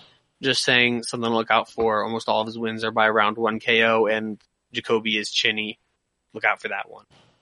If, if, if you want, if you want a, a low risk, high reward bet, you know, put a couple cents on that. All right. I'm going to be I'm going to be walking the dog with Cub Swanson here this week. Ooh, okay. So we disagree on the main and main. Should be an interesting Yeah. week. Um, should we do? Let's do our "Don't Be a Pussy" parlay. Which Uh, hold on, disclaimer? I think- official. Wait, yeah, we're going to do that. I think I thought I had a sounder for our new "Don't Be a Pussy." Where is it? Hold on, I can edit this in. Okay. All right, let me see. Uh, Pussies will continue to do what pussies do. Don't be a pussy. All right, this is the Don't Be a Pussy parlay where we pick five fights.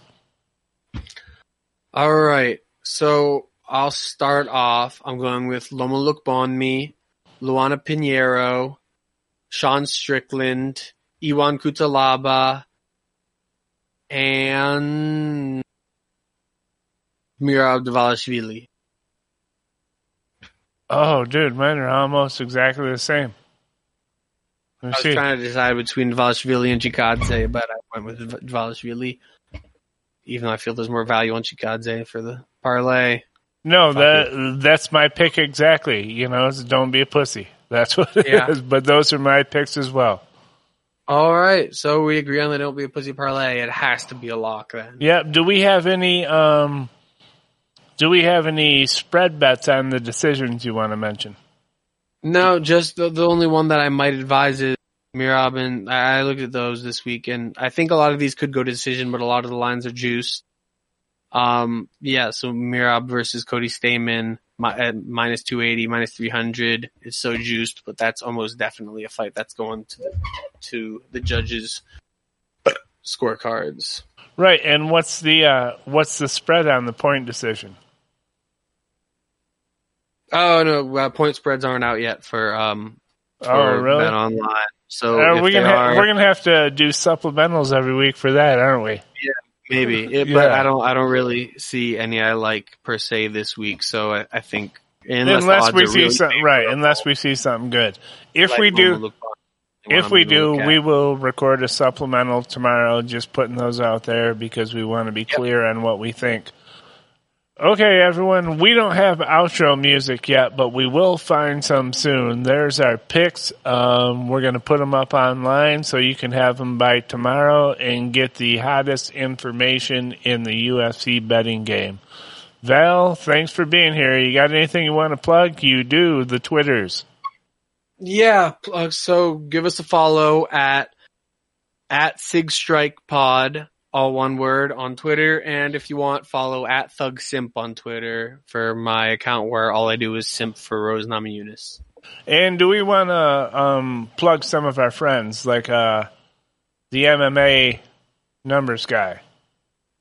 Yeah, I mean, uh, we'll put his thing in the description for the episode, which I think we should do every week. All right, Although yeah. it's hard, th- this week there's not that man- much data because Rizin doesn't keep uh, doesn't release stats publicly. So, and Jiri only has six minutes of UFC fight time, so it's not like you know a super useful uh thing All right, cool. Yeah. Ray's stats. All right, um, all right, that's it. We'll cut it out there. Um, I'm going to start.